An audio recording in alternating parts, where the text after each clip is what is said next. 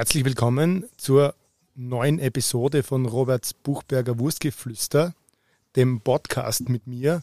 Und äh, ja, ich bin heute in Dobel und äh, habe eine schöne Anreise gehabt. Bin mit sogar mit einem Elektroauto eingefahren nach äh, Dobel, schön schonend und äh, sitze da bei wunderschönem Wetter hinter der Kirche am Kianinerhof beim Nino Schiffkowitz.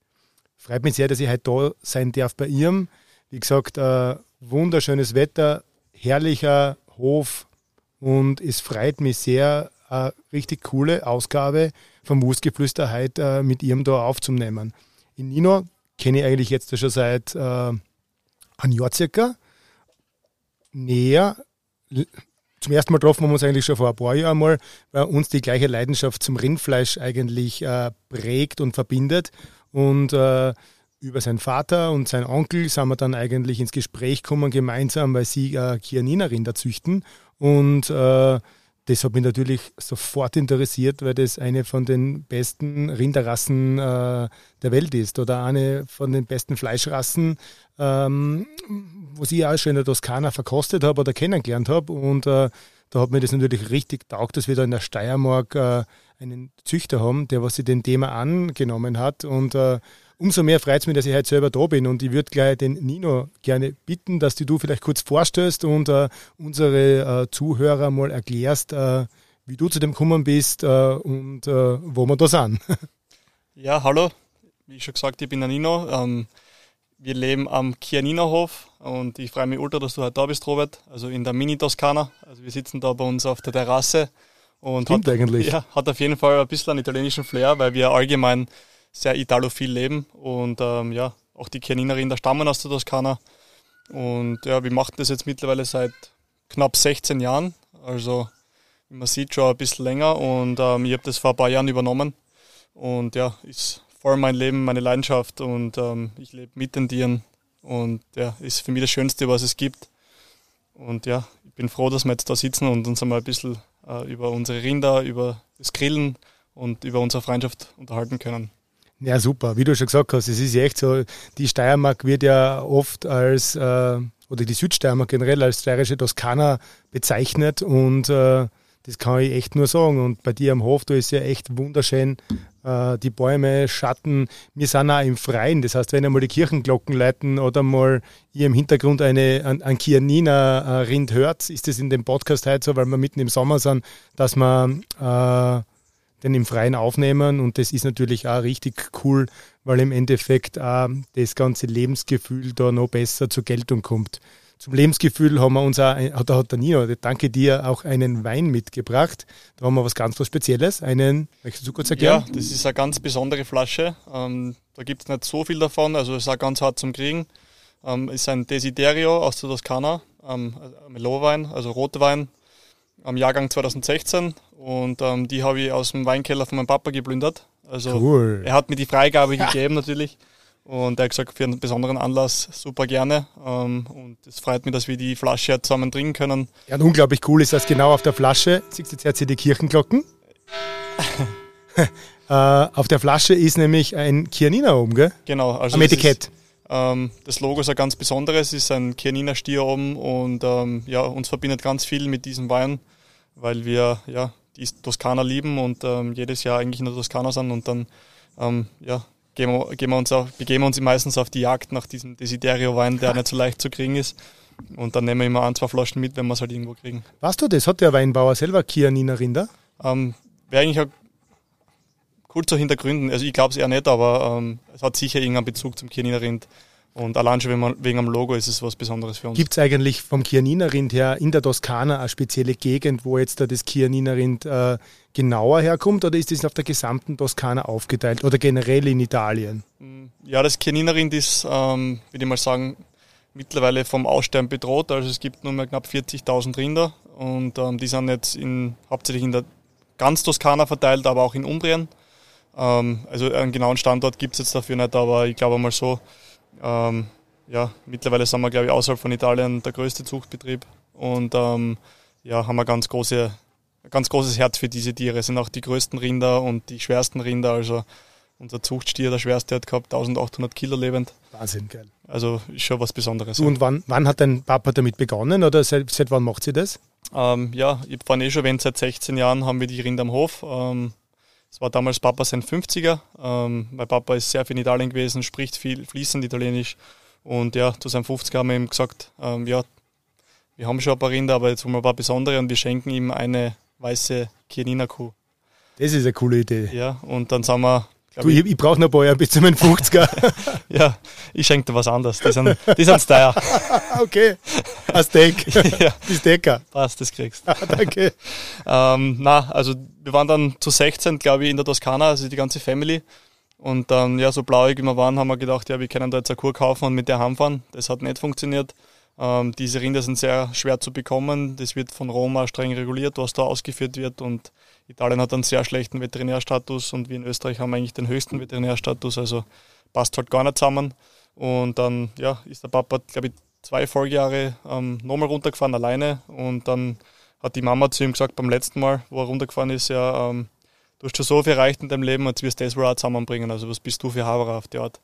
Und dann, ja, das war, glaube ich, sein Motivationsanstoß und dann wirklich nach zwei Wochen, glaube ich, ähm, Toskana-Reise hat er es geschafft, vier Rinder zu kaufen, also drei weibliche und ein Stier. Und ähm, ja, gibt sogar ein Foto, wo ich da als kleiner Bub mit langen Haar ähm, vor dem Stall sitze. und ähm, ja, jetzt haben wir mittlerweile knapp 50 Chianina-Rinder und ähm, wollen nur ein bisschen aufstocken, aber ist eben nicht so einfach. Es ist eine sehr teure Rasse und du kriegst kaum was Neues. Also, ähm, mit der Blutlinie im Endeffekt genau, die Schwierigkeit. Ja. Musst du da immer wieder frisches Blut, sage ich mal, aus der Toskana raufholen oder wie macht ihr das? Genau, ja. Also durch Corona ähm, haben wir natürlich Schwierigkeiten gekriegt, äh, weil wir nicht mehr runterfahren haben können. Und ähm, wir brauchen jetzt schon dringend einen neuen Stier. Und ähm, ja, jetzt mittlerweile habe ich mich schon ein bisschen auf Embryo eingestellt und ähm, künstlich besamen ist natürlich nicht so einfach bei uns, weil die Viecher eigentlich das halbe Jahr auf der Weide sind und die Tiere schon sehr sensibel sind.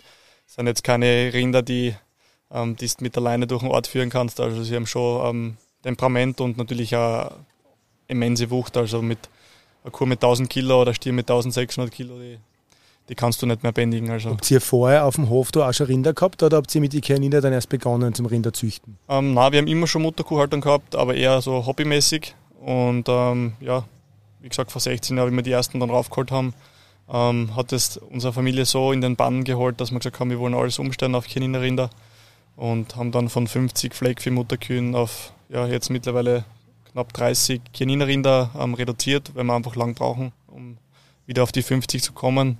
Weiß ich gar nicht, ob wir das schaffen, weil das einfach so schwierig ist. Aber ähm, ja, man braucht immer Ziele im Leben, würde ich mal sagen. Ja, und dein Papa ist ja auch, kannst du sagen, so ewig ein Viehhändler. Genau, ja. Da haben wir was gemeinsam, weil mein Papa ist ja, kommt ja auch von der Viehhändlerseite. Trinken wir mal Prost. auf, das, Prost. auf das können wir mal Prost trinken zwei, zwei Viehhändlersöhne im Endeffekt. Und das ist ja spannend wieder, dass dein Papa eigentlich als Viehhändler dann die Landwirtschaftsseite, genau. kannst du sagen, ein bisschen eher äh, eingeschlagen hat und bei uns der Schlachthof und die Verarbeitungsseite dann im Endeffekt so gewachsen ist, ja. ist. Aber im Endeffekt ist der Papa ja Viehhändler und, äh, und hat da einen guten Kontakt zu den Bauern, was ja auch wieder spannend ist, wo ja auch viel Sicht, wenn du in viel Stelle reinkommst, gerade als Viehhändler ist das sehr spannend und du kannst über ein bisschen was abschauen und du weißt dann irgendwann einmal wahrscheinlich auch, was der Traum ist und was der Traumrasse ist. Und da ist ihm sicherlich auch gegangen, oder? Genau, also ja, ich stamme eigentlich aus einer sehr großen Viehhandelsfamilie, also wirklich sehr viele Generationen zurück. Ähm, mein Familienursprung ist von Papa-Seite ähm, in Stinaz. Und ähm, ja, wir haben ein bisschen einen kroatischen Background und ähm, ja, der Papa hat, glaube ich, sehr viele Tiere schon ähm, durch seine Hände gehen lassen und der weiß ganz genau, auf was es ankommt. Und ist für mich natürlich auch ein super Vorteil, weil wir nach Italien fahren und ähm, an einen Stier kaufen, schaue ich auf ganz andere Sachen wie er. Aber ich glaube, die Mischung ist ganz gut, weil ich natürlich mit, mit vielen Tieren aufgewachsen bin. Also ich bin, ähm, seitdem ich auf gut Deutsch gesagt äh, in die Windelscheiß im Stall gesessen und habe hab nur Tiere beobachtet und von dem her ähm, ja, ergänzen wir uns da gut und können da auf jeden Fall immer die schönsten Tiere aussuchen. Und dann, ja, bin ich sehr froh darüber, dass er so viel Erfahrung mitbringt. Ähm, der Viehhandel für mich selber ist jetzt kein Thema. Also ich bin jetzt die letzte Generation oder die erste Generation, die aufhört damit und sich rein der Landwirtschaft widmet. Und bei dir ist es ja, glaube ich, gleich. Also ähm, dein Papa hat da einen Viehhandel und ähm, du wirst das wahrscheinlich auch nicht weitermachen, sondern eher nur die Fleischerei. Ich glaube, uns verbinden sehr, sehr viele Dinge. Genau, und es ist im Endeffekt auch ein Generationensprung da da, weil sich einfach die Zeit ändert. Und es ist auch wieder das Schöne, wo sie ja an Nino so schätzt, dass im Endeffekt auch die Landwirtschaft sich in eine gewisse Richtung äh, dreht und einfach die Spezialisierung auf eigene Rassen oder so sicherlich auch Zukunft in einer schwierigen Zeit hat und einfach die Qualität dem Ganzen dann äh, ein Recht geben wird. Und da kommt es natürlich auch auf die Vermarktung drauf an, wie man jetzt das Rind dann zum Endkunden bringt. Und deshalb ist es auch eine lässige Möglichkeit, bei so einem Podcast darüber zu sprechen und euch Hörer einfach da äh, zu informieren, was diese Rasse des Kianinas wirklich so speziell macht. Und äh, da ähm, glaube ich, ist das ein richtig cooles Medium dafür, dass man einfach, ähm, wie gesagt, das Ganze äh, bekannt macht und äh, die euch erklärt, äh, warum es einfach wert ist, äh, ein Kianiner Stückel einmal zum Kosten, weil es echt was Besonderes ist. Und wenn ihr jetzt schon mal herz, wie viel einmal äh, Zeit und 16 Jahre da im Endeffekt äh, schon mal gebraucht wurde, dass du mal eine Herde aufbaust, richtig, dann weiß man, wie schwierig das, das ist und dass das Fleisch einfach eine richtige Wertigkeit haben muss, oder? Ja, total. Also allgemein das Thema Landwirtschaft und gerade wenn man jung ist, ähm, ist schon was ganz Wichtiges und ähm, wie der Robert schon gesagt hat, ähm, es gibt nur junge Leute, die sich auf was spezialisieren, die versuchen, die Landwirtschaft vielleicht wieder ein bisschen cooler zu machen und ein bisschen moderner. Und auch die Vermarktung ähm, ist, glaube ich, schon was Besonderes. Also wir sehen uns da ein bisschen als Unikat, auch wie wir in der Vermarktung tätig sind, auch mit unserem, mit unserem Branding und so weiter. Also wir versuchen da schon ähm, irgendwie neue Maßstäbe zu setzen. Und ja, wie der Robert auch gesagt hat, also ein Kenina Steak zu essen ist was sehr Besonderes. Das ist wirklich ein, für mich ein Luxusgut. Also es ist jetzt nicht was, was du überall kriegst. Aber es unterscheidet sich von der Qualität und ähm, das macht mir ultra stolz, sowas leben zu dürfen. Und ähm, auch Dankeschön an meinen Papa, dass der da mal sicher zehn Jahre nur eine investiert hat. Und jetzt kann ich darauf aufbauen. Also ähm, ich hätte mir für andere Sachen entscheiden können, aber für mich war immer der Weg in die Landwirtschaft.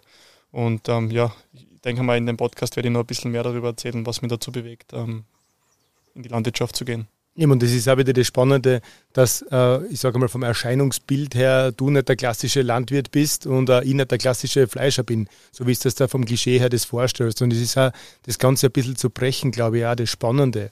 Das, was auch für die Zukunft vielleicht einfach auch motiviert und einfach viele Leute sagt dir, was jetzt vielleicht äh, von einer anderen Seite sieht, hey, das ist ein cooler Beruf im Endeffekt da. Und ob es jetzt der Bauer ist oder der Fleischhocker, können wir, glaube ich, schon stolz sein, dass wir da in Österreich äh, super Betriebe haben und einfach äh, Vorbildwirkung äh, diesbezüglich bieten können, um jungen Leuten einfach die Chance zu zeigen, dass man den Beruf erlernen kann oder diesen Weg einschlagen kann und auch mit einem Hof zu Hause sage ich mal, weiter tut und sich vielleicht was überlegt äh, und nicht den klassischen Weg geht.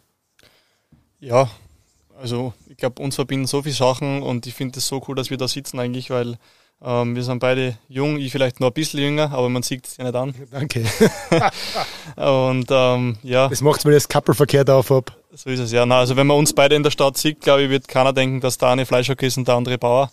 Also ähm, da sieht man schon mal, dass es einfach dass es viel zu viele Vorurteile gibt und ähm, wir versuchen das auch zu brechen und ich glaube auch, dass, dass deswegen wir beide ähm, in dem, was wir machen, recht erfolgreich sind, weil wir gut mit Menschen können, dass wir einfach das Ganze auch sehen und nicht nur jetzt, ähm, irgendwie die Scheuklappen aufhaben, sondern versuchen irgendwie innovativ zu sein und ähm, ja, komplett neue Wege zu gehen und da, ich glaube, dass es ganz wichtig ist, das, was wir, glaube ich, beide beherrschen, ist einfach mit den Menschen zu reden, ähm, offen zu sein, ähm, die Leute am Betrieb zu holen und ähm, irgendwie auch transparent zu sein, weil ähm, das wird auf jeden Fall die Zukunft sein.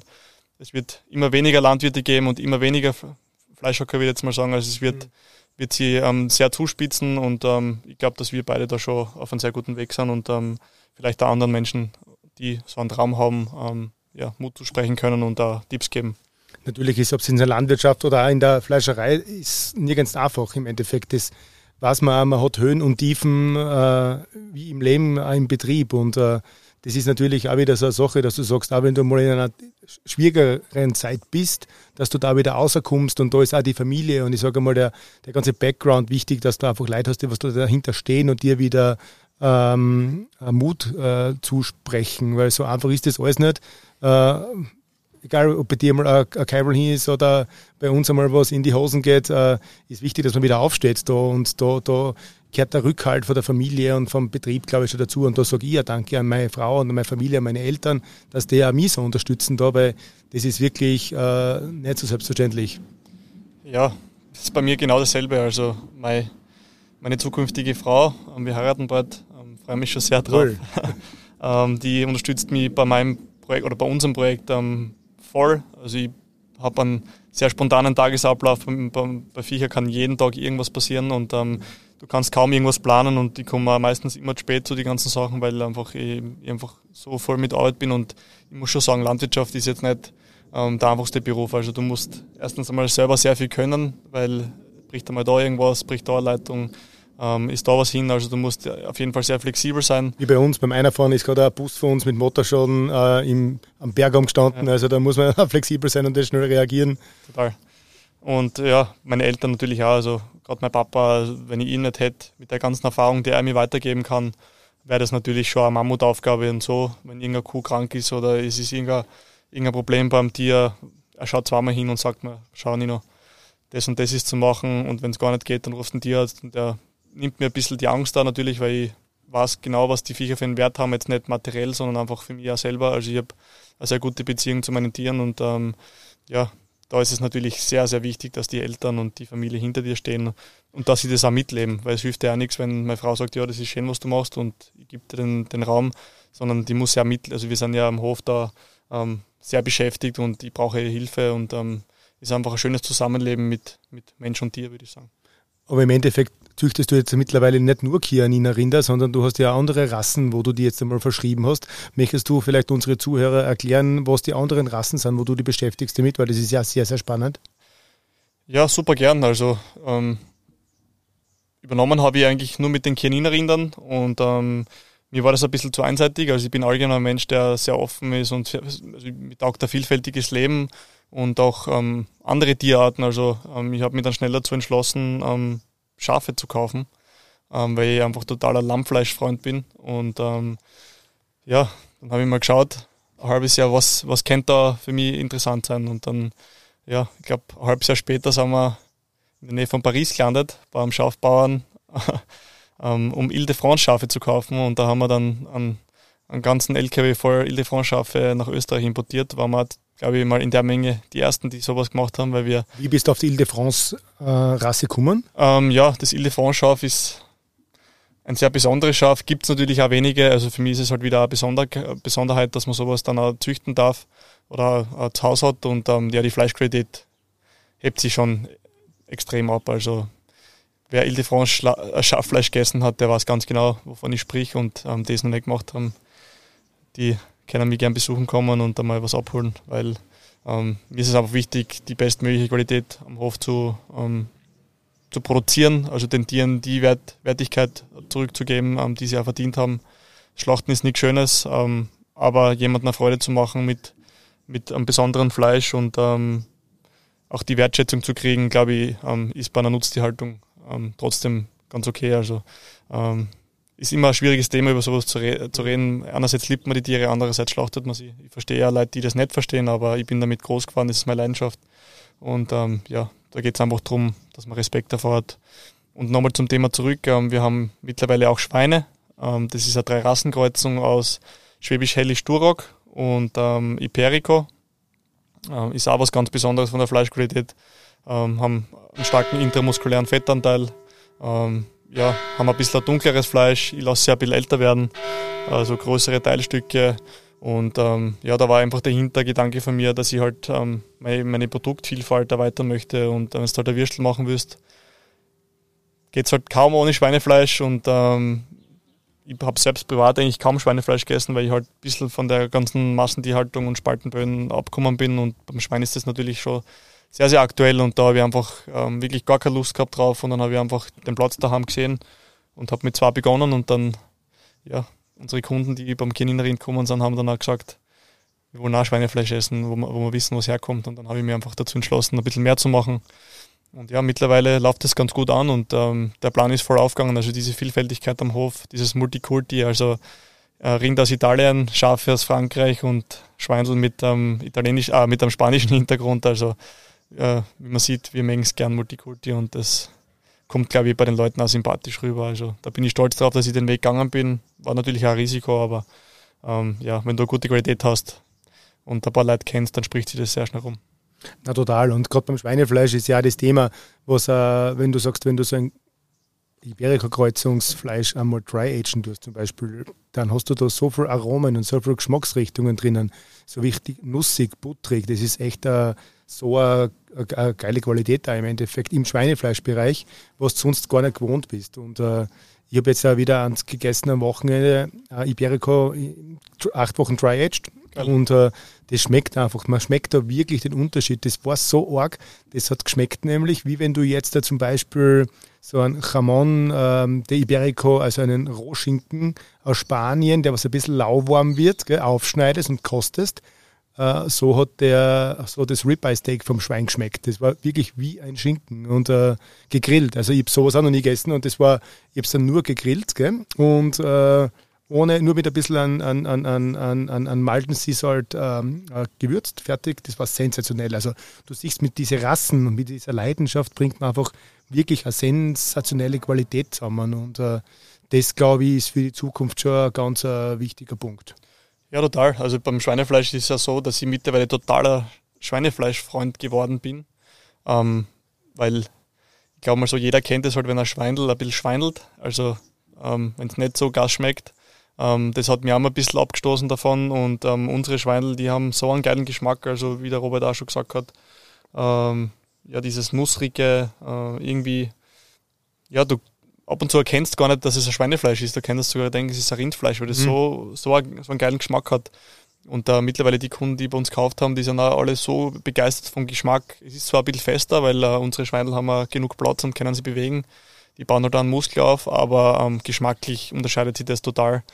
Und ähm, ich glaube, dass allgemein das auch wichtig ist, mit speziellen Rassen vielleicht da wieder das Thema Fleisch besonderer zu machen, dass es ein, ein Luxusgut ist, dass man sich halt nur ein, zwei Mal die Woche irgendwie ein Steak in die Pfanne haut und nicht jeden Tag. Wie es ja früher war eigentlich mit dem klassischen Sonntagsbraten im Endeffekt, das sage ich ja so oft, weil unsere Vorfahren haben ein Schweinefleisch oder so am Wochenende dann gegessen, weil es gerade am Sonntag was Besonderes war.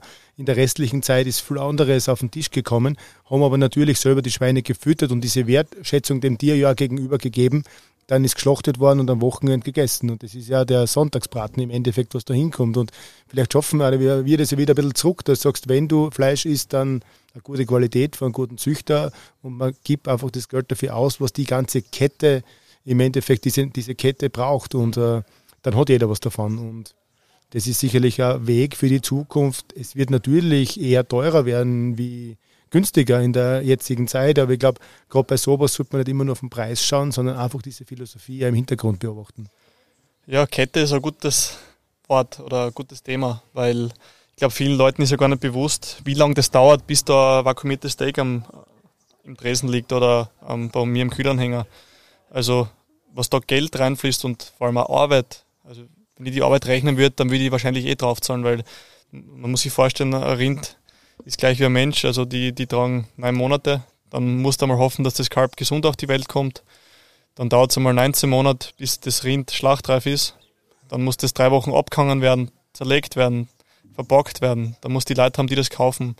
Und dann, glaube ich, ist es jeden Preis wert, ähm, den, den man dafür verlangen fast schon muss. Also ähm, ja, das ist äh, für mich immer so ein Thema, wo ich sage, Leute, wacht einmal auf und, und überlegt einmal, ähm, für euch wird der Viech eigentlich umgebracht und ich wollte es dann trotzdem irgendwo Aktionsware kaufen, wo man denkt, das ist halt genau der falsche Weg und ähm, äh, da bin ich schon auf mich selber ein bisschen stolz. Also das traue ich wirklich sagen, dass ich da einfach so viel Herzblut reinstecke und dass den Viechern so gut geht und dass ich mich echt mit der Qualität sehr abheben kann. Also äh, natürlich gibt es immer Luft nach oben, aber ich bin, glaube ich, auf einem sehr guten Weg und ähm, das Fleisch kostet halt dreimal so viel wie im Supermarkt, aber du kriegst da dreimal so viel dafür. Also es, es ist immer so ein, ein Thema, dass ich mir einfach wünschen würde, dass Leute aufwachen und dann lieber einmal im Monat zwei Steak kaufen, als wie ähm, jede Woche irgendwie ein Rabattsteak im Handel. Also da, davon halte ich gar nichts.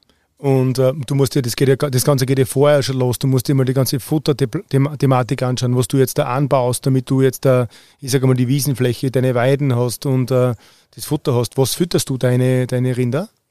Naja, unsere Rinder sind jetzt ähm, von März bis Oktober die ganze Zeit auf der Weide. Ähm, jetzt haben wir ein bisschen Schwierigkeiten, weil wir leider eine sehr starke Dürre haben. Also ähm, die Wiesen brennt schon sehr, sehr stark aus Ja. und ähm, wir werden dann zufüttern müssen, dann mit Silage, also Grassilage, die aber auch von unseren Weiden kommt. Ähm, ansonsten füttern wir im Winter nur Heu, ein bisschen Mais-Silage und ähm, eine Mineralstoffmischung ist auch ganz wichtig, vor allem bei unseren Zuchttieren, dass die einfach immer in Form bleiben und ähm, die müssen ja schon auch was leisten. Und da darf es dann nichts fehlen, weil sonst hast du einfach sehr viel ähm, ja, Tiere, die es nicht gut geht und das wollen wir auf keinen Fall. Und von dem her sehr naturverbundenes Futter, ähm, ein bisschen Kraftfutter mit Mineralstoff, damit sie auch ein bisschen über den Winter Energie haben. Das ist auch ganz wichtig. Und das kommt eigentlich alles aus, aus dem Umkreis. Also wir haben sehr viele Bauern, die keine Tierhaltenbetriebe mehr sind, aber die nur einen Acker haben oder nur Wiesenflächen. Und die führen das dann zu uns rauf. Und ähm, ja, ich weiß auch, wo es herkommt und ich weiß auch ganz genau, was das Viech gefressen hat. Und ja, ist wieder so ein Thema Wertschöpfungskette. Bei uns kommt eigentlich alles aus eigener Hand.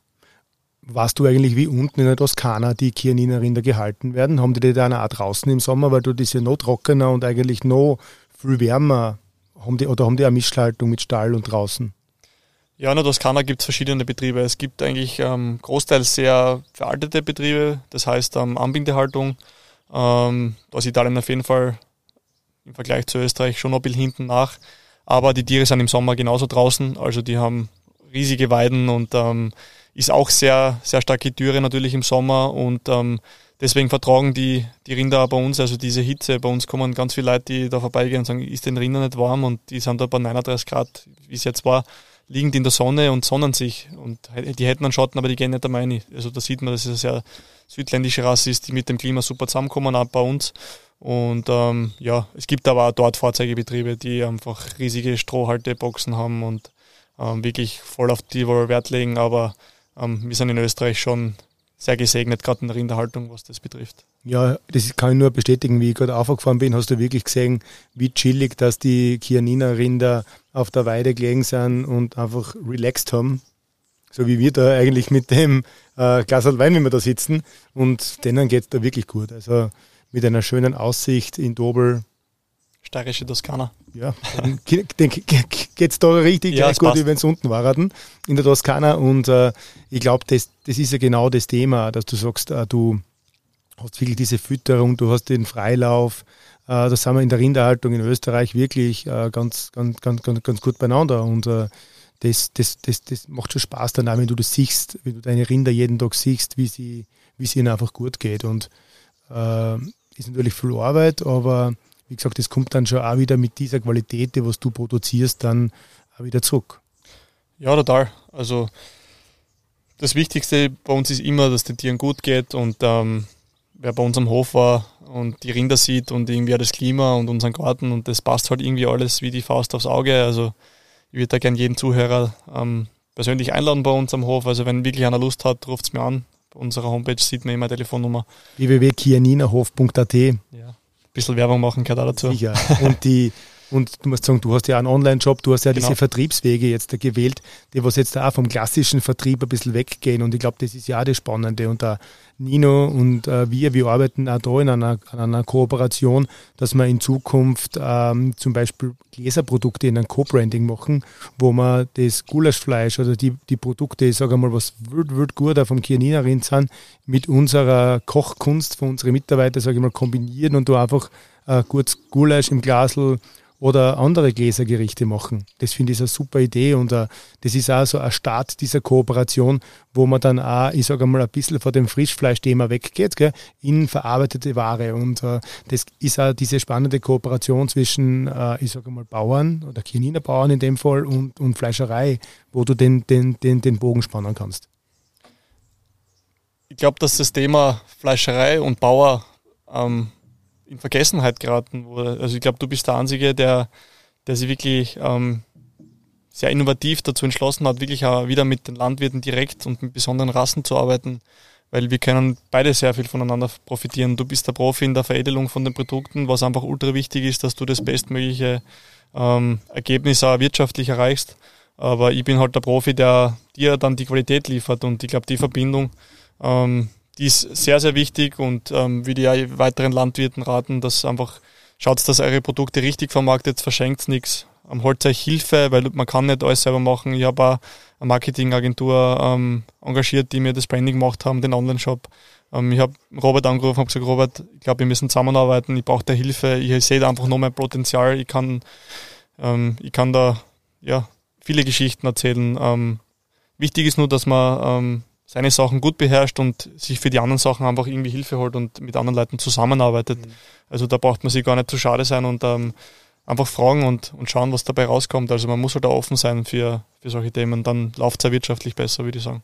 Und ich glaube, das ist auch für junge Landwirte, die was uns vielleicht zuhören, so ein bisschen eine Chance oder ein, ein Ansporn, dass ihr sagt, vielleicht probiert es aus euch einen Hofer ein gewisses Branding zu machen und sagt die Leute, was habt, äh, wie schön, dass ihr daheim habt und was für gute Qualität, dass ihr äh, produziert. Macht einfach da was draus, weil ich glaube, genau diese Kommunikation mit Social Media oder so hat man da echt gute Möglichkeiten. Macht ja Instagram-Seiten, macht ja Facebook-Seiten. Das kostet eigentlich nichts und sagt einfach die Fotos her, wie ihr mit euren Tiere umgeht, wie ihr eure Leidenschaft einfach sagt und so kommst du dann über eine gewisse Zeit dann wirklich zu einem Brand und hast da die Möglichkeit, dass du was Spezielleres hast und dann automatisch mehr für deine Arbeit und für deine Qualität kriegst. Und ich glaube, das ist für die Zukunft schon ein wichtiger Ansatz, dass man nicht sagt, okay, die Arbeit des Bauern hört im Endeffekt damit auf, wo jetzt der Viehhändler zum Stall zubefährt, sondern wenn du den Schritt vielleicht noch weitergehst in Kooperationen, äh, kannst du dann auch wirklich ein bisschen mehr verlangen und hast einfach mehr für deine Arbeit.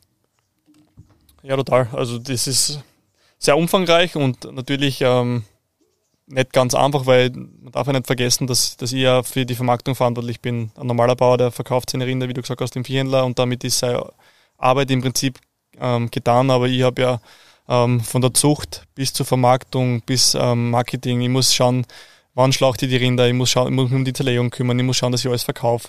Ähm, natürlich ist es ähm, umfangreicher, aber natürlich das Schöne daran ist, dass ich einfach die komplette Wertschöpfungskette im Hof habe und ähm, ja, ich kann es auch wirklich jedem jungen Landwirt empfehlen, probiert es. Ich habe es auch probiert, einfach aus einer Jux-Idee eigentlich, habe ich mit meiner ähm, zukünftigen Frau entschlossen, mit der Shen, dass wir Instagram-Seiten machen und einfach nur unsere Viecher herzeigen. Und ich glaube, innerhalb von zwei Monaten haben wir über 20.000 Follower gehabt Wahnsinn. und ähm, natürlich auch Leute, die sich dann fürs Fleisch interessiert haben und haben mittlerweile da seit zwei Jahren durch Instagram wirklich coole Stammkunden und ähm, das ist, glaube ich, auch aus dem Thema passiert, weil wir transparent sind. Also Viele Bauern trauen sich das gar nicht, die Leute in den Stall lassen, weil einfach so viele Vorurteile sind. Aber wenn ihr einen schönen Betrieb habt, dann lasst die Leute ein, ähm, versucht irgendwie Verbindung aufzubauen. Und das haben wir auch versucht und es ist zum Glück voll aufgegangen, aber ich glaube, das wird auch bei anderen ähm, Höfen funktionieren. Natürlich muss es alles ein bisschen zusammenpassen. Also bei uns hat das natürlich alles schön zusammenpasst, der Hof mit den Viecher und mit uns. Ähm, aber ich glaube, dass das nichts Unmögliches ist. Also ist für jeden in irgendeiner Form machbar. Eben, und das ist auch was, was richtig cool ist, wo, wo ich jetzt da gerade sitze in Dobel hier, äh, stehen eine richtig lässige Griller in der Nähe von uns und das ist auch so eine Leidenschaft, was der Nino, was Nino, Nino und mich im Endeffekt verbindet, weil im Endeffekt gehen wir so weit, dass sogar die unsere Kunden ja die fertigen äh, gegrillten Spezialitäten von uns kosten können. Und äh, das ist beim Nino natürlich vom Bauern, sage ich mal, der was die Rinder, was das Futter selber mal in, in, in, in Stall gibt, äh, bis zum fertig gegrillten Produkt hast du alles in einer Hand und äh, das ist schon richtig cool, weil mit dieser Leidenschaft des Grillens magst du nämlich äh, äh im Endeffekt den Endkunden erreichen. Also Frage, wie gefällt dir das Grillen? Ja, also ich bin ein sehr begnadeter Griller, würde ich sagen. Also ich habe jetzt überlegen müssen, was für Wort passt gut. ich mache das mit einer großen Leidenschaft und ähm, durchs Grillen hat sich natürlich auch für mich viel ähm, ergeben, auch in der Vermarktung. Also natürlich, wenn du ähm, auf Social Media auch dann Grillvideos von deinen Steaks und von was auch immer hochladest oder Kochvideos, das spricht natürlich Leute an, die gerade einen Hunger haben und sagen, okay, ja, das schaut geil aus, das würde ich gerne probieren. Und da haben sie ganz viele Sachen ähm, entwickelt. Ich glaube auch für die Gastronomie, also die stoßen dann auf solche Videos und bin dann auch zu ein paar super äh, Gastronomen gekommen, die das ähm, auf Social Media gesehen haben und gesagt haben, geil, ich würde das gerne probieren. Ich sage, ja, kommt her. Und wie man sieht, also ähm, das Thema Grillen darf man auch als Landwirt nicht unterschätzen. Ähm, und ähm, ja, ich bin sehr froh darüber, dass ich mich dafür interessiere und mittlerweile, ja, immer, leider sieht man es nicht, aber hinter mir stehen da steht besten Geräte. aber ihr seht es ja, also folgt in Nino und in Kinina Hof auch auf Instagram. Da seht ihr wirklich äh, nicht nur die coolen Fotos von den äh, Rindern, auf der Weide, sondern auch die Videos vom Griller. Und wie gesagt, diese, diese Geschichte macht schon spannend das alles. Und wir grillen äh, ja sehr gerne mit die O4-Griller, weil im Endeffekt da wird mit äh, echten Holz geheizt und mit echtem Feuer gegrillt. Und das ist ja in der Toskana im Endeffekt so. Weil in der Toskana wird im Endeffekt die, die, die, die, die Bistecca, die Fiorentina ja über offenem, über offener Glut gegrillt, die haben eigene Griller und äh, das ist halt dann schon was Feines. Mit einem guten äh, Glasel Merlot oder Chianti dazu in der Toskana, so ein Bistecca zum Essen, ist Jackpot. schon sehr speziell. Jackpot. Da gibt es zum Beispiel den äh, begnadeten Metzger oder ein Vorbild von mir in Dario Cecchini. Der Dario ist in Banzano zu Hause. Banzano ist ja mitten in der Toskana, ein wunderschönes äh, Ortschafterl. Der hat dort seine Metzgerei und hat es halt im Endeffekt geschafft, äh, mit diesem Stellenwert des Metzgers und der Rinder, der Kianinas, äh, weltweites, äh, im Endeffekt äh, weltweite Berühmtheit zu erlangen mit dem, mit dem äh, Produkten, was er hat. Und ich habe ihn mal besucht dort in Banzano, wie wir in der Toskana waren, in Dario. Und äh, wenn man da reingeht ins Geschäft, egal wann, am Vormittag, ich glaube, wir waren um 9 Uhr dort, wird er sofort ein Glas Chianti in die Hand druckt und dann kannst du es einfach einmal erleben. Und er hat genau nicht nur sein Geschäft, wo du die Bisteckers kaufen kannst, sondern dahinter auch die Offiza, die, die Bistecker hast es, wo du dann da eben das äh, Bistecker Ess isst. Und äh, das ist eben genau das, was wir da jetzt da machen können, über Feuer ein gutes Steak zu grillen. Und äh, die Wertigkeit haben sie in der Toskana immer schon. Das ist nämlich ja so ein spannender Punkt, wo ich sage, ah, ich war glaube ich das erste Mal da vor 15 Jahren, da war die Wertigkeit des Metzgers, ich sage einmal in Österreich noch nicht so groß, aber in Italien eigentlich schon immer. Ja, Wir haben Essen einfach dieses Thema des Essens und, und dieser Wein, Wertigkeit, also Essen und Wein immer gehabt und äh, das war dann auch für mich so ein bisschen ein Anreiz, das Ganze auch weiter anzugehen, wenn du siehst eigentlich, wie da in der Toskana gearbeitet wird und wie die Wertigkeit gegenüber diesen Lebensmitteln ist. Und du brauchst ja nur bei uns in der Steiermark jetzt schauen. Jetzt haben wir diese herrlichen Kianina Steaks und gleich ein paar Kilometer weiter den perfekten Wein aus der Südsteiermark. Also ja, wir, haben schon, wir haben schon Parallelen da zur Toskana und das, das macht schon Spaß. Ja, total. Also der, der, es ist halt ein Leben da unten. Also offenes Feuer, rustikal. Die haben da, keine Ahnung, zwei Kilo Steak auf und dann geht es am Vormittag schon los mit Rotwein, aber ähm, du machst es da unten auch gern, weil du merkst, die Leute machen das mit so einer Leidenschaft und ähm, mit so einem Lebensgefühl und ähm, wir versuchen das auch hier auf unserem Hof zu leben. Also Lebensmittel und ähm, äh, was Gutes zum Trinken ist für uns ultra viel wert. Also wir sind sehr gastfreundlich und seitdem ich denken kann, kann ich nur bestätigen. Von, also von, von meinen Eltern, Prost. Prost von meinen Eltern, ähm, ja, muss ich ihnen hoch anrechnen, das habe ich auch voll übernommen. Also bei uns gibt es immer Essen und immer Trinken für jeden und immer ausreichend. Also ähm, das ist uns ganz wichtig. Und da passt da immer der O4-Grill super her, weil das offene Feuer und dann ein Kienina Bistecca, also das ist schon für mich das höchste der Gefühle. Und ähm, ich glaube, dass deswegen auch äh, die Vermarktung sehr gut läuft, weil die Leute merken, ähm, wir mengen es halt gern rustikal, ein bisschen Olivenöl, Salz, ein bisschen Zitrone, wie es in der Toskana ist, ein gutes Glas Rotwein. Und du musst nicht einmal in Urlaub fahren. Also du kannst dann schönen Nachmittag daheim machen und glaubst, du bist mitten in der Toskana aufgrund von Wein und vom, vom Essen. Also ähm, es ist einfach ein sehr großes Spektrum, ähm, was man damit erreichen kann und irgendwie ein Lebensgefühl und ähm, ja, ich kann es nur so oft betonen, ich bin so glücklich mit dem, was ich mache und ich habe so eine Freude mit dem. Und ähm, ja, wenn ich sehe, wie viele Leute jetzt mittlerweile da bei uns Fleisch kaufen kommen und das wertschätzen und das in so einer kurzen Zeit, ähm, ja, da geht einem schon das Herz auf. Total. Muss ich auch sagen, wirklich cool. Was, was legst du am liebsten auf den Griller rauf? Oder was ist deine Lieblings, äh, dein Lieblingscut? Ähm, mein Lieblingscut ist eigentlich vom Schweindel das Secreto Iberico. Ähm, ultra geil, also müsst es unbedingt ausprobieren und am besten auch von uns natürlich.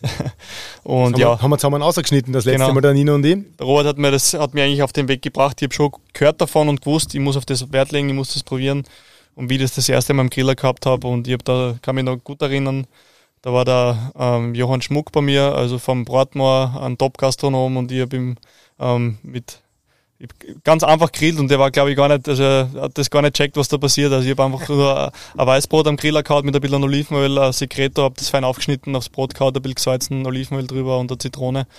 Und ähm, ja, der war super glücklich und ähm, seit dem Zeitpunkt an ist es natürlich mein Lieblingscut, weil ähm, verbindet mich jetzt, glaube ich, auch ein bisschen mit ihm. Und mittlerweile hat er auch unsere Produkte in seinen ähm, Top-Gastronomien. Ich glaube, er hat drei Hauben und schätzt es voll. Und da ist es auch nie ein Preisthema. Er hat gesagt, bring mir das. Ich bin ähm, froh darüber, dass ich das kriege und ähm, ich bin stolz darauf, dass äh, wir so eine Referenz haben. Und ähm, ja, ansonsten vom Rind natürlich Bistecca Fiorentina ist natürlich ähm, von den Steaks, glaube ich, das höchste der Gefühle und ähm, ein schönes Ribeye. Also eh die, die klassischen Sachen.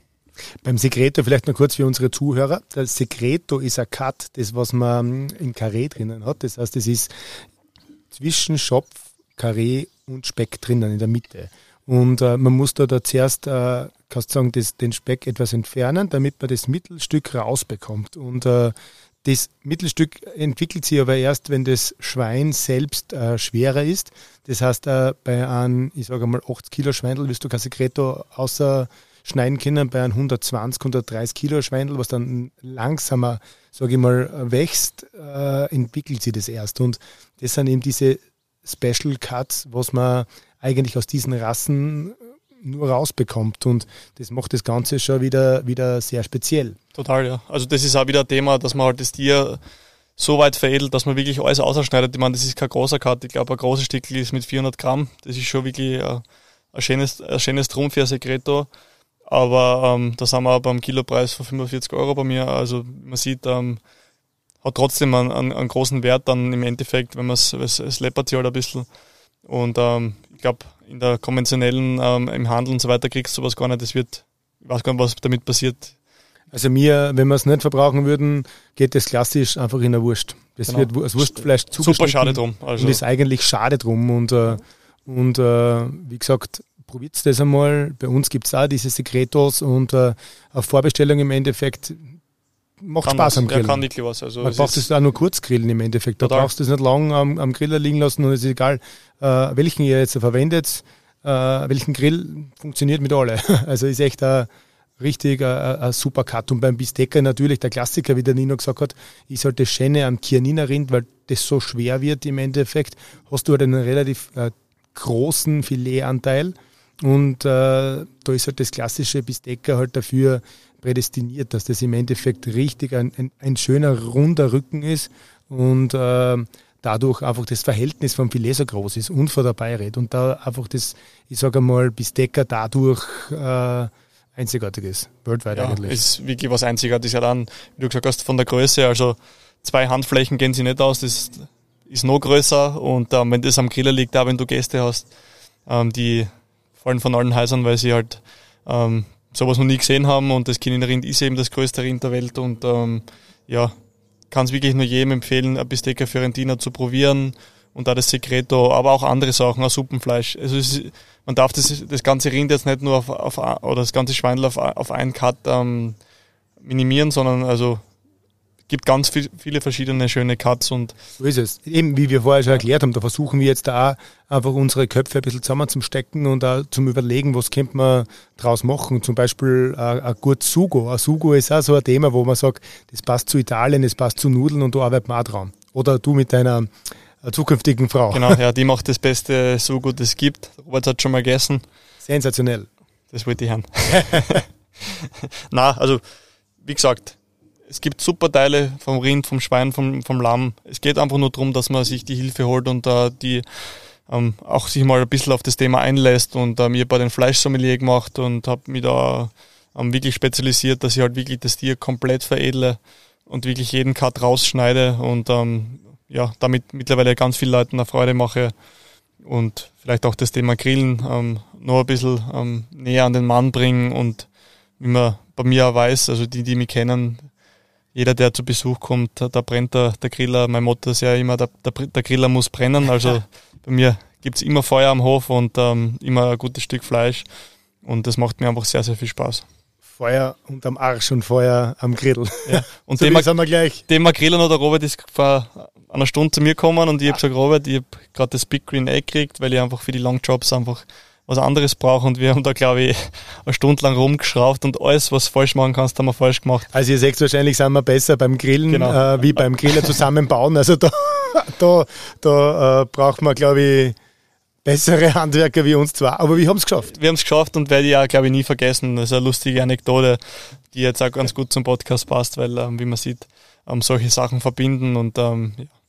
Ja, aber du, zur Zeit ist da ist er noch kalt, aber ich glaube, wie der Nina schon gesagt hat, wir werden ja noch anhatzen. Wir werden ja noch ähm, noch äh, die, die, die, wo es aufgehauen hat. Auf, genau, ich habe hab für uns was vorbereitet, ein Skirt-Steak vom Kinnerind und ein T-Bone-Steak. Wow. Ähm, ich hoffe, du hast Hunger und ähm, leider sieht man es nicht im Podcast, aber... Ja, wir können ja dann ein Video, ein Video oder genau. auch ein Foto machen für so Instagram oder Facebook. Ähm, das könnt ihr euch dann gerne anschauen auf unsere Social-Media-Kanäle. Und, äh, also leider könnt ihr es nur anschauen und nicht kosten, ja. aber, aber äh, ich freue mich schon drauf. Ja, was hast du da für, für uns heute mitgebracht? Würde mich interessieren. Ich habe bei unserem Wurstgeflüster ja immer für jeden Gast was Spezielles äh, mitgebracht oder eine spezielle Jause, wo ich jetzt da sage, was passt von unseren Produkten am besten zu meinen Gesprächspartner. Und äh, für die habe ich unser Borchetta mitgebracht. Das Borchetta oder das Steirer Borchetta passt nämlich genau wieder, wie deine Philosophie ist, als Steirer mit italienischen, äh, sage ich mal, Spezialitäten äh, dazu. Und das Borchetta ist äh, ein, ein, Schweinebauch, der was im Endeffekt auch aus Italien von der Rezeptur herkommt. Gell? Wir haben natürlich unser steirisches Schwein dazu mit äh, einem Kräuterpesto in der Mitte drinnen und wir machen so, dass wir innen drinnen ein Karree eingeben, dann wird das Ganze Bauch und Karree mit dem Pesto gerollt, gebunden und dann ähm, leicht geräuchert und gekocht. Und äh, Ultra geil. Ich probiere mal. Probieren wir mal, lass das schmecken. Und ich glaube, das passt ganz gut äh, zu, zu, zu äh, dem Thema, ich sage mal, Italien, Steiermark in Kombination.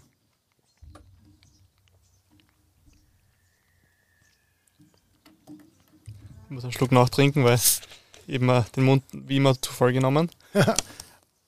Aber es ist wirklich eine interessante, super, super interessante cool. Äh, Spezialität da im also Endeffekt. Also butterweich und ähm, das ist auch der Weg, wo ich ein bisschen hin möchte, also auch mehr in die Verarbeitung zu gehen und einfach, ja, ist der Robert ja eh schon, also ein Pionier für sowas, glaube ich. Also meinen großen Respekt dafür.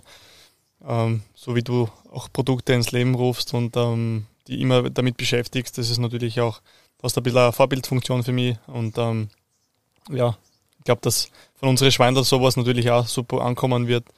Und ich glaube, beim nächsten Mal, wo ich die in der, im Betrieb besuchen komme, da muss man mal sagen, wie, wie man sowas macht, aber mit unserem Fleisch. Genau, da werden wir mal am Bauch rollen und äh, das, das Borchetta kann man eigentlich ja klasse am Griller zubereiten, im Endeffekt. Äh, äh, wie du gesagt hast, im, im, im, Big Green Egg zum Beispiel, wo du die Oberhitze hast, gell, kannst du einfach diesen gerollten Bauch schön reintun wie ein Schweinsbraten, so bei 160, 180 Grad für circa drei Stunden äh, im Griller lassen. Und dann äh, bringst du da auch super Qualität zusammen. Dann kannst du das Parketta aufschneiden, gell? Und äh, wie gesagt, bei einer Kerntemperatur von circa 68, 70 Klar. aufschneiden. Und dann hast du da echt eine, super Qualität. Natürlich mit diesem Iberico hast du nochmal was Spezielleres. Also das können wir das nächste Mal gern äh, probieren. Ja, super gerne. Also unser Weg ist auf jeden Fall dahin und ähm, ja, finde ich schon super, wenn wir da eigentlich privat zusammensitzen, einen Podcast aufnehmen und so ein spezielles Produkt essen und einen guten Wein trinken. Also ähm, ich glaube schon, dass wir uns sehr glücklich schätzen können. Total. Also total. Kann ich auch nur sagen. Du äh, gehst du privat gerne essen oder, oder, oder grüllst du nur zu Hause? ähm, ja, ich bin allgemein sehr interessiert an Kulinarik. Ähm, auch, ich glaube, ich habe bei deinen ersten beiden Podcasts gehört, du warst sehr viel unterwegs mit deiner Family. Ich genauso, das verbindet uns auch. Also meine Eltern haben mich überall hin mitgenommen. Wir waren in Australien, wir waren in Europa, glaube ich, überall, wo man hin kann. Und ähm, da bin ich ja sehr stolz drauf. Und habe da natürlich sehr viel mitgenommen und ähm, Gehe natürlich auch gern essen. Ich komme leider nicht so oft dazu, weil ich natürlich ähm, mit Arbeit oben hin eingedeckt bin und ähm, mittlerweile auch Familienvater bin. Und ähm, wir einfach so, so einen kleinen Rohstoff daheim haben und ähm, eigentlich alle Gerichte, die du im Restaurant essen kannst, da zu Hause machen. Und ich tue sehr gern kochen. Meine Frau tut auch gern kochen. Und, ähm, aber wenn es einmal passt, dann gehen wir schon sehr gern essen. Also ähm, ist ja auch mal schön rauszugehen, den Kopf abzuschalten, was Gutes zu trinken, was Gutes zu essen. Äh, aber es muss jetzt nicht nur Haubengastronomie sein. Also ich bin da sehr offen. Ich gehe mal gerne in der Wischelbude und ähm, ich hole mir einfach von überall Inspirationen und ich glaube, dass das einfach als Landwirt jetzt weit gesehen auch sehr wichtig ist, dass du einfach sehr offen bist und dir viele Sachen auch in der Gastronomie oder in der Kulinarik anschaust und nicht nur in Österreich, sondern auch in anderen Ländern. damit du einfach einen, einen Überblick gibst, was, äh, kriegst, was gibt's alles. Und ähm, ja, also von dem her bin ich sehr offen und bin sehr gern irgendwo unterwegs, um neue Inspirationen zu holen. Ja, und ich glaube, das verbindet uns auch wieder mit der Toskana ein bisschen, weil wenn ihr schon, wenn für euch schon wer in der Toskana war, dann seht ihr im Endeffekt auch diese Gastlichkeit, diese Kulinarik, was dort herrscht. Nicht nur äh, im Weinbereich, sondern auch in den Restaurants. Und äh, das, das haben wir in der Steiermark schon auch und da können wir schon sehr stolz sein für die super Gastronomiebetriebe und für diese herrliche Gastlichkeit, was wir in der, in der Steiermark haben. Und das ist wirklich eine, eine Ähnlichkeit, sage ich mal, äh, zur Toskana. Nicht nur landschaftlich, sondern auch gastlichkeitsmäßig. Völlig richtig. Also ich habe jetzt seitdem ja ähm, das erste Mal mit Gastronomen zusammengearbeitet. Davor haben wir eigentlich alles nur direkt vermarktet an, an private Kunden und ähm, Papa war immer ein bisschen dagegen weil ähm, wie wir begonnen haben, war natürlich schon das Interesse auch von den Gastronomen da, aber da, da war nur eine andere Zeit, da ging es dann darum, wie viel ähm, Filet kannst du mal liefern, wie viel Beirät, wie viel Steaks, wie auch immer und in was für einer Menge und zu was für einem Preis. Aber die haben sich nicht einmal die Mühe gemacht, herzukommen und ähm, sich den Betrieb anzuschauen und ähm, das war eigentlich genau der Weg, den wir nicht gehen wollten oder gerade mein Papa nicht. Und ähm, ja, mittlerweile hat sich die Zeit verändert und ähm, ich habe wirklich jetzt auch durch den Robert super Gastronomen kennengelernt, die persönlich herkommen, sie die Zeit nehmen, ähm, wo es nicht um einen Preis geht, sondern einfach nur um eine gute Qualität.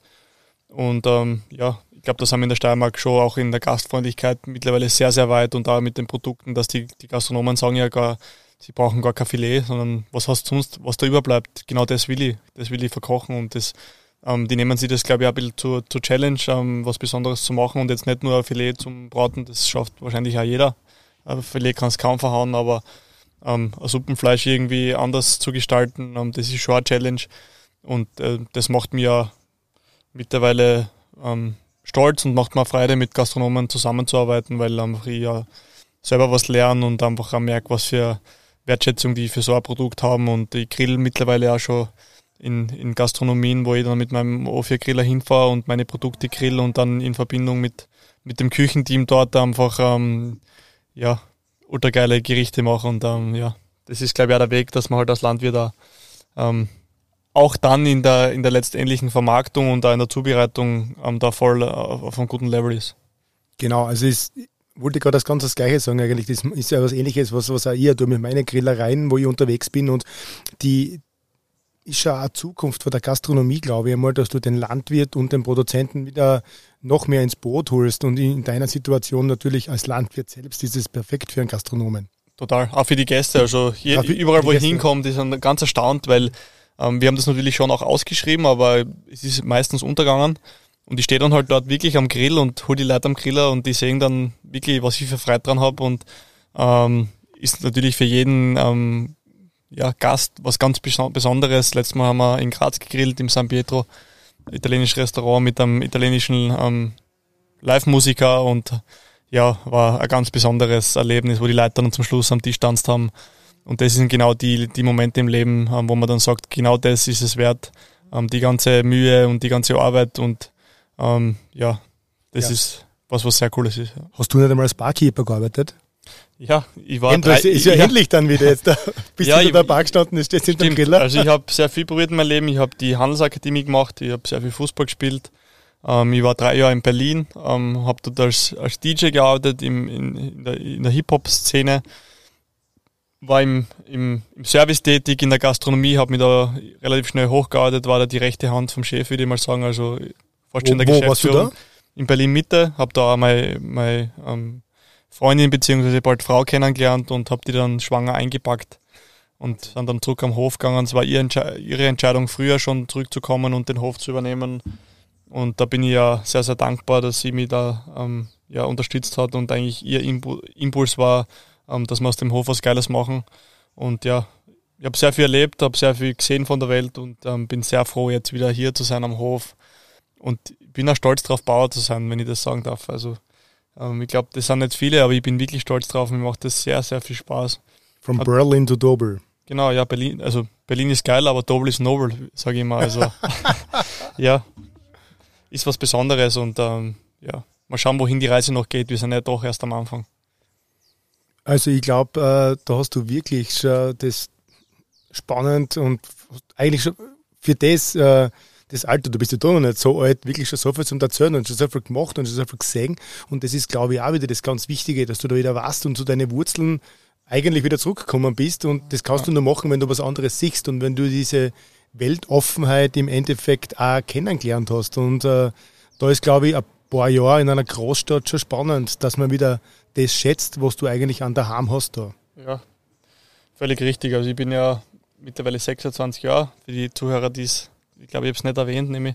Ähm, und ja, die, diese drei Jahre in Berlin haben mir sehr viel geholfen. Also ich habe zum Papa gesagt, ich würde es auf jeden Fall gerne übernehmen, aber ich muss auf jeden Fall noch einmal weg. Also kann ich ja jedem empfehlen, einmal ein, zwei Jahre wenigstens ins Ausland zu gehen, ein bisschen Abstand gewinnen und dann mit, ähm, ja, mit dem Abstand diese Ideen, die man dann dort sammelt und ähm, zurück nach Hause zu kommen und trotzdem weitermachen. Also ähm, der meiste Weg von, von, von den Jungen, die ja von der Landwirtschaft groß waren, sind, sind ja eher die in die Stadt gehen und dort bleiben, weil einfach das lukrativer ist und einfach das Leben besser ist. Aber ähm, ich würde mir echt wünschen, dass wenigstens ein paar junge Landwirte gibt wie mich, ähm, die weitermachen und irgendwie was Innovatives machen.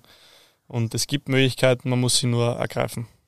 Genauso ist. Also ich kann dir da nur äh, wirklich äh, großen Respekt zollen, was das betrifft, dass ihr da den Weg gegangen seid, gemeinsam, du und die Cheyenne, mhm. dass ihr das macht und äh, im Endeffekt gemeinsam äh, das aufzeigt, ähm, was man in der Landwirtschaft alles machen kann. Und natürlich äh, ist das nicht einfach, aber, aber schon spannend. Und ich glaube, da hast du in Zukunft schon wirklich, äh, wirklich gute Möglichkeiten in der Vermarktung und kannst wirklich stolz drauf sein, äh, was du bis jetzt da erreicht hast. Was würdest du in Zukunft sehen, äh, was deine Ziele sind? Ähm, wir wollen nächstes Jahr ähm, einen Tierwohlkomplex bauen, also für unsere Chianina-Rinder. Das ist ein, ein super moderner Stall äh, mit automatischer Entmistung. Ähm, wir möchten den Tieren drei, drei Zonen bieten, also einen Fressbereich, einen Liegebereich, einen Auslauf, einen dauerhaften Auslauf auch im Winter. Das haben wir bis jetzt noch nicht. Ähm, wir sind da über den Bio-Richtlinien, sind wir gerade in der Genehmigungsphase, also wir haben bald Bauverhandlungen. Ähm, wir möchten gern einen Hofladen machen, aber jetzt nicht einen typischen Hofladen, sondern der 24 Stunden offen hat, Geil. sondern so eine Art Pop-Up-Store. Wir sehen ja das, was wir machen, ein bisschen ähm, ähnlich wie Kunst. Also ich würde sagen, unsere Vermarktungsschiene ist jetzt irgendwie gleichzusetzen mit der Kunst und wir wollen so einen Pop-Up-Store machen, wo halt, wenn wir Fleisch haben, ähm, es irgendwie eine schöne Räumlichkeit, wo, wo ein Dryager drin steht, eine, ein Gefrierschrank ähm, und äh, ein schöner Tresen und vielleicht ein bisschen Merchandise machen wir mittlerweile auch. Und, ähm, Gibt es auch auf kininahhof.at? Genau, also ähm, wir versuchen da irgendwie einen anderen Weg zu gehen. Wir möchten am Hof eine Zerlegung machen mit Kühlräumen, das haben wir alles noch nicht. Also danke an dir, Robert, du bietest mir die Räumlichkeiten bei dir im Betrieb. Ähm, das ist nicht so ganz so einfach, würde ich sagen. Mhm. Also auch für andere Landwirte, da musst du halt irgendwie schauen, dass du das infrastrukturell auch irgendwie hinkriegst. Also da sind wir auf jeden Fall noch hinten nach.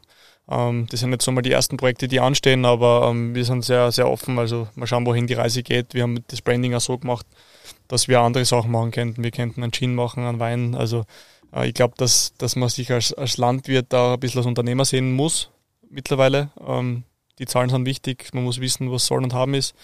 Und ähm, auch offen zu sein, also offen sein ist ganz wichtig, innovativ, kreativ und ähm, ja, würde man sagen, diese drei Projekte, Hofladen, ähm, Zerlegung und ähm, der Neustall, das sind so die Projekte, die anstehen. Und dann schauen wir mal, wohin die Reise noch geht. Ich habe ein bisschen eine provokante Frage. Mhm. Was wäre dir wichtiger am Hof? Der neueste Traktor, der was glänzt, oder ein guter Zuchtochs, ein Zuchtstier? ja, Zuchtochs wäre schlecht. der bringt da gar nichts. Aber ähm, Zuchtstier. Traktor ist mir völlig schnuppe. Haben einen Hoftag, der ist 18 Jahre alt und ähm, solange er geht, wird damit gefahren. Ähm, da bin ich ja sehr bodenständig, bin ja so erzogen worden, also materielle Dinge sind jetzt ähm, hinten auch, also bin trotzdem ein modischer Typ und ich gönne mir gerne mal irgendwie ein schönes T-Shirt und dann die Schuhe, aber das ist halt privat, aber was jetzt die Landwirtschaft betrifft, ähm, ist für mich völlig wurscht. Es muss halt funktionieren, den Tier muss gut gehen und ähm, da ist für mich ein cooler Zuchtstier, wo der eine gute Genetik hat, ähm, sehr viel mehr wert wie jetzt ein neuer John Deere Traktor. Ich glaube nämlich, das ist auch so ein Thema in der Landwirtschaft, wo man aufpassen muss, weil eigentlich äh, sollten die Investitionen da eher in Richtung Qualität gehen. Mhm. Und äh, gerade der Gerätebereich ist natürlich auch ein großer und wichtiger. aber viele Bauern nehmen das vielleicht zu wichtig und dann leidet vielleicht da das, ich sage einmal, äh, die, die Größenordnung äh, an der Qualität, weil man lieber schaut, ah, großer Traktor, ein großer Stall. Äh, ja, man verschuldet sich halt sehr leicht, weil du genau. kriegst mittlerweile schon sehr schnell Geld für einen Traktor und ähm, ich glaube, dass das ein bisschen ein Ego-Problem ist von vielen Landwirten. Ich will da niemand zu nahe treten, aber wenn man halt so schaut, dass jeder immer den neuesten Traktor haben will und einen größeren und sich da irgendwie gegenseitig matcht, die fahren auch nur und die machen auch nur ihren Job. Also ich glaube kaum, dass ein neuer Traktor so viel mehr kann als jetzt wie einer, der drei älter ist. Also natürlich die, die Technik ist nicht zu unterschätzen, aber im Endeffekt geht es nur darum, irgendwie das Futter von den Tieren ähm, zu arbeiten oder ähm, zu verkaufen oder wie auch immer. Und ähm, da ist es völlig nebensächlich, ob das jetzt der neueste Traktor ist oder irgendein gebrauchter für mich. Und ähm, für mich ist es nur wichtig, irgendwie auch ähm, die Qualität so weit voranzutreiben und auch die Infrastruktur zu Hause, dass wir sagen können, okay, ähm, wir sind da so gut aufgestellt und investieren da eher in die Produkte und, und in unsere Tiere, ähm, wie statt äh, irgendwie an, in, in irgendeiner ähm, ja, Maschine. Das ist für mich völlig nebensächlich. Meinst du, dass das, äh, diese Denkweise für die äh, leichter ist, weil du nicht die klassische Landwirtschaftsausbildung gemacht hast, sondern vielleicht da ein bisschen als Quereinsteiger wieder in die Landwirtschaft zurückgekommen bist? Ja, total. Also ich glaube, diese wirtschaftliche Ausbildung, die ich gemacht habe, kommt mir jetzt zugute. Ähm, wobei ich schon auch sagen muss, es wäre mir auch zugute gekommen, eine landwirtschaftliche Ausbildung zu machen, weil ähm, du hast natürlich auch sehr viele Vorteile, was das betrifft.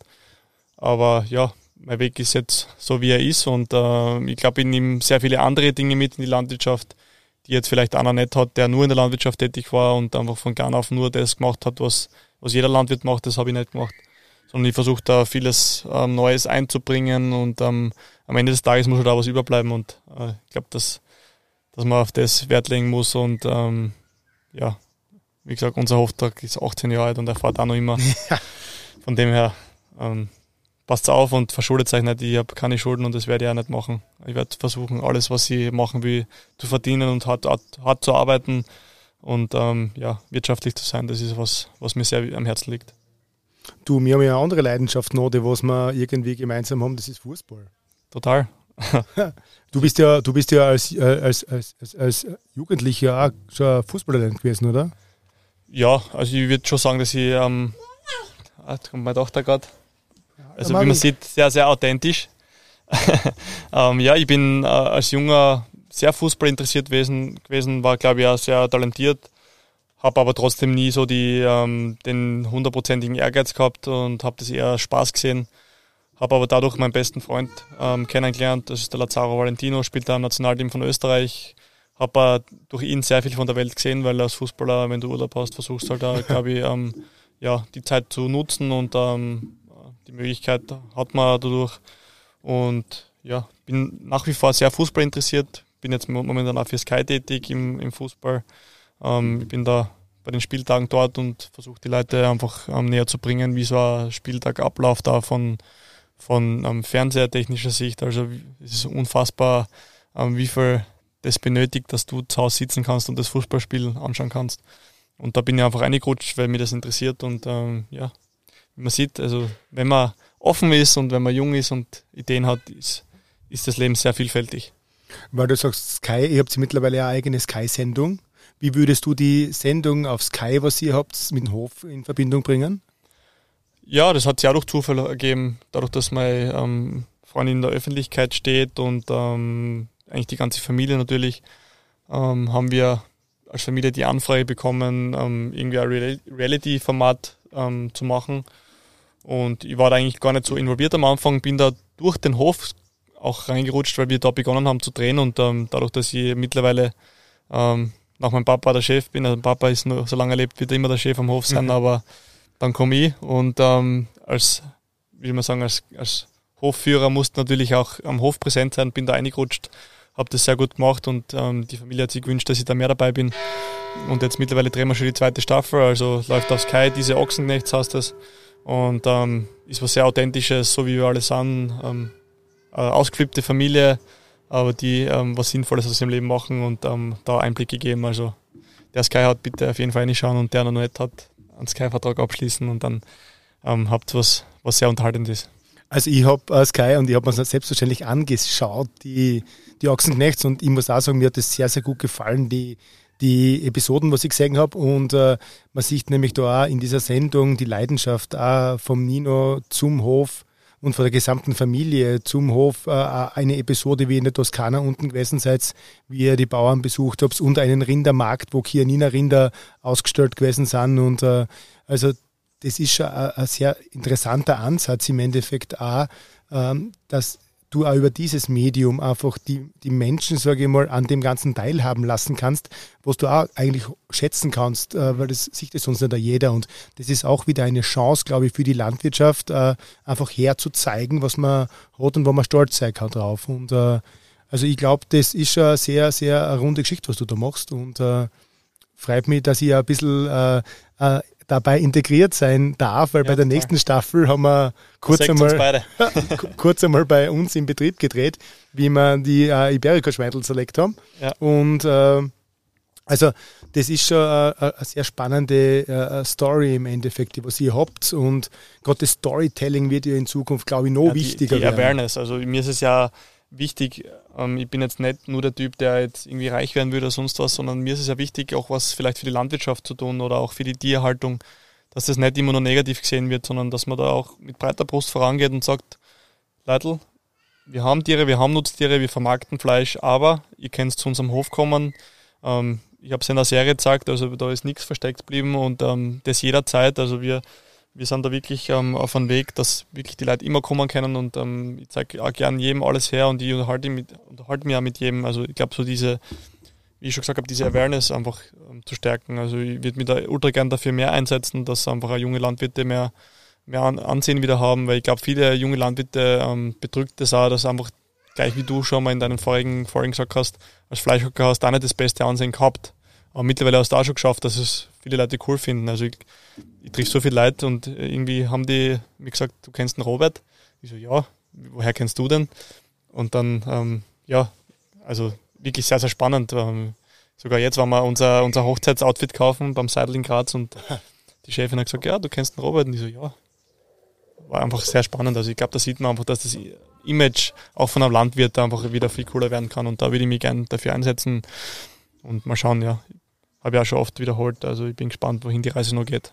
Aber genau das ist das Thema, einfach diese, wirklich den Respekt äh, zu bekommen für die Arbeit, was man hat und auch den jungen Menschen, sage ich mal, in der Zukunft echt ähm, einfach äh, zu zeigen, dass was Lässiges draus machen können. Unsere beiden Berufe sind ja sehr, sehr essentiell. Das ist ja auch vielen, glaube ich, gar nicht mehr bewusst, dass ein, ein Bauer das Allerwichtigste eigentlich ist, weil du musst was genau. essen und woher kommt es vom Bauern? Also das ist ist ja wurscht, ob du vegan bist, Vegetarier oder Fleisch isst, es kommt immer wieder von einem Bauern. Und wenn es keine Bauern mehr gibt und wenn ihr ähm, das nicht wertschätzt, dann wird es in der Zukunft weniger Lebensmittel geben. Und wenn es einmal wirklich eine, eine, Lebensmittelknappheit gibt, dann bin ich gespannt, was passiert. Dann wird jeder ähm, zum Bauer laufen und ihn behandeln wie ein Superstar. Nur es gibt halt leider nur einfach nur viel zu viel Lebensmittel, dass einfach ein Überschuss ist. Und ähm, gleich wie ein, ähm, ein Fleischhocker. Also wenn es keinen Fleischhocker gibt, wird es auch kaum irgendwie eine Fleischprodukte geben. Und ohne Viecher und ohne Fleischhocker gibt es keine Almen. Und also es ist halt so ein ganz komplexes Thema, ähm, wo wir uns stundenlang unterhalten könnten. Ähm, aber ich traue mich schon sagen, dass wir beide ähm, sehr selbstbewusst vorangehen können, weil wir einen sehr wertvollen Beruf haben. Also, wie gesagt, ist auch ein Grund dieses Podcasts. Deshalb äh, ja. freut mich das so, dass wir halt den den, den, den Podcast gemeinsam aufgenommen haben mit Nino, weil im Endeffekt das genau für mich wichtig war, dass er gleich einer der Nächsten ist für den Podcast, weil äh, du einfach mit deinem Leben, mit deiner Story einfach, glaube ich, junge Leute wirklich motivieren kannst, in der Landwirtschaft zu bleiben und diese schöne, diesen schönen Beruf äh, auszuüben und vor allem zu, zu, zu schätzen. Und dass auch die Leute, die was das landwirtschaftliche Produkte genießen, wie du auch schon gesagt hast, das war alles an, das auch schätzen, den Respekt gegenüber den äh, Bauern einfach richtig, richtig hoch äh, leben lässt wieder und äh, ich habe das, hab das ja selber gemerkt, wie ich begonnen habe, die Landwirtschaft zu übernehmen. Es war mir jetzt nicht peinlich, aber es war für mich schon irgendwie so eine, eine Hürde, einfach zu sagen, mit breiter Brust, ich bin nicht, so zu meinen Freunden und so, ich bin jetzt wirklich Landwirt, ich habe Viecher und mir macht das ultra Spaß.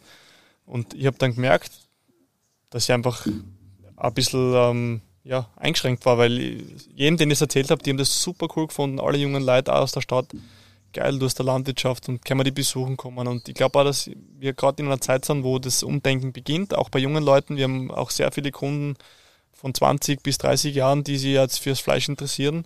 Ähm, und da, darauf will ich jetzt ja gerne aufbauen. Also ich, mittlerweile bin ich da schon gefestigt und ich traue mir ja zu jedem sagen, ich bin Bauer. Und ähm, das findet da bis jetzt nur jeder cool. Und ähm, ja, also ich glaube auch, dass es bei vielen jungen Landwirten vielleicht auch so ein Thema ist, dass sie gar nicht sie sagen trauen, dass es Bauern sind, weil sie Angst haben, ähm, dass das jetzt vielleicht peinlich ist oder sonst was, weil die alle in die Stadt gehen und irgendeinen coolen Beruf machen, aber gerade als Bauer finde ich, bist der coolste. Also sehe ich halt so, weil es gibt nicht viele und ähm, bitte, alle, die zuhören, die Jungs sind, gebt es nicht auf, findet irgendeinen Weg. Ich habe es eh schon so oft erwähnt, aber mir, ist, mir liegt das einfach wirklich am Herzen. Eigentlich kann ich jetzt da gar nichts mehr dazu sagen, sondern einfach nur, das wäre als äh, perfekte äh, Schlusswort schon vom Nino. Ja. Und äh, ja, in diesem Sinne werden wir auch zum Ende unseres Podcasts kommen. Oder möchtest du uns noch was auf die Reise mitgeben, Nino? Ja, ich glaube, ich kann da ganz viele Sachen sagen. Ähm, glaube ja. Wäre ja cool, wenn wir vielleicht noch eine Folge machen. Ähm, zum anderen Habe ich mal gedacht, auf eurer Sky-Sendung gibt es ja auch mehrere Episoden. Total. Und äh, wäre auch spannend, wenn wir vielleicht eine Episode, jetzt bin, sind wir da in äh, Dobel bei dir und die nächste Episode könnten wir zum Beispiel bei uns daheim aufnehmen. Vielleicht noch mehr zum Thema Grillen, weil uns noch das mehr zum sehr, Thema Grillen. sehr verbindet. Und ähm, ja, ich habe eh schon sehr viele Sachen gesagt, die mir wichtig sind. Ähm, eine Sache, die ich noch loswerden will, ist ähm, in Bezug auf dich. Ich will mich bei dir bedanken, dass du mich auch von Anfang an sehr unterstützt hast, dass du bist ein Mensch, ein sehr wertvoller Mensch. Das will ja, dass das jeder weiß, der ähm, nicht nur aus Profit was macht, sondern auch ähm, der gerne jungen Leuten hilft und ähm, die Visionen unterstützt. Und ähm, ja, großes Dankeschön. Du bist ein ultra wertvoller Mensch für mich und mittlerweile ein sehr guter Freund. Und ich hoffe, dass wir zusammen noch einiges erreichen werden, weil ich glaube, unser Le unsere Leben verbinden sich sehr gut und ähm, ja, glaube, das ist ein sehr schönes Ende und ich hoffe, wir können noch eine schöne zweite Folge machen und allen Leuten, die das gehört haben, irgendwie ein Gefühl vermittelt haben. Das ist mir sehr wichtig. Ja. Danke, danke Nino für diesen, diese netten Worte. Danke für den Podcast und äh, mir hat es so taugt jetzt diese, diese, diese Zeit mit dir gemeinsam, weil wir einfach, wie gesagt, so viele Themen angesprochen haben, die was einfach so wichtig sind für die Zukunft. Für die Zukunft, glaube ich mal, von einer positiven Land- und auch Fleischwirtschaft. Genau. Und äh, äh, das schreit nach mehr. Vor allem der erste Outdoor-Podcast. Ich hoffe, es hat gut funktioniert vom, vom Don. Herrlich, herrlich. Also ich freue mich jetzt schon, wie gesagt, da könnt ihr jetzt, jetzt leider nicht dabei sein. Jetzt hat es mir einen Grill an. Ja. Jetzt haben wir ihn gemeinsam aufgebaut, so dass er hoffentlich auch funktioniert. Schauen wir mal. Äh, und äh, danke, danke fürs Zuhören. Die nächste Episode von äh, Robert äh, Robert Buchbergers Wurstgeflüster kommt, wenn es fertig, fertig, ist.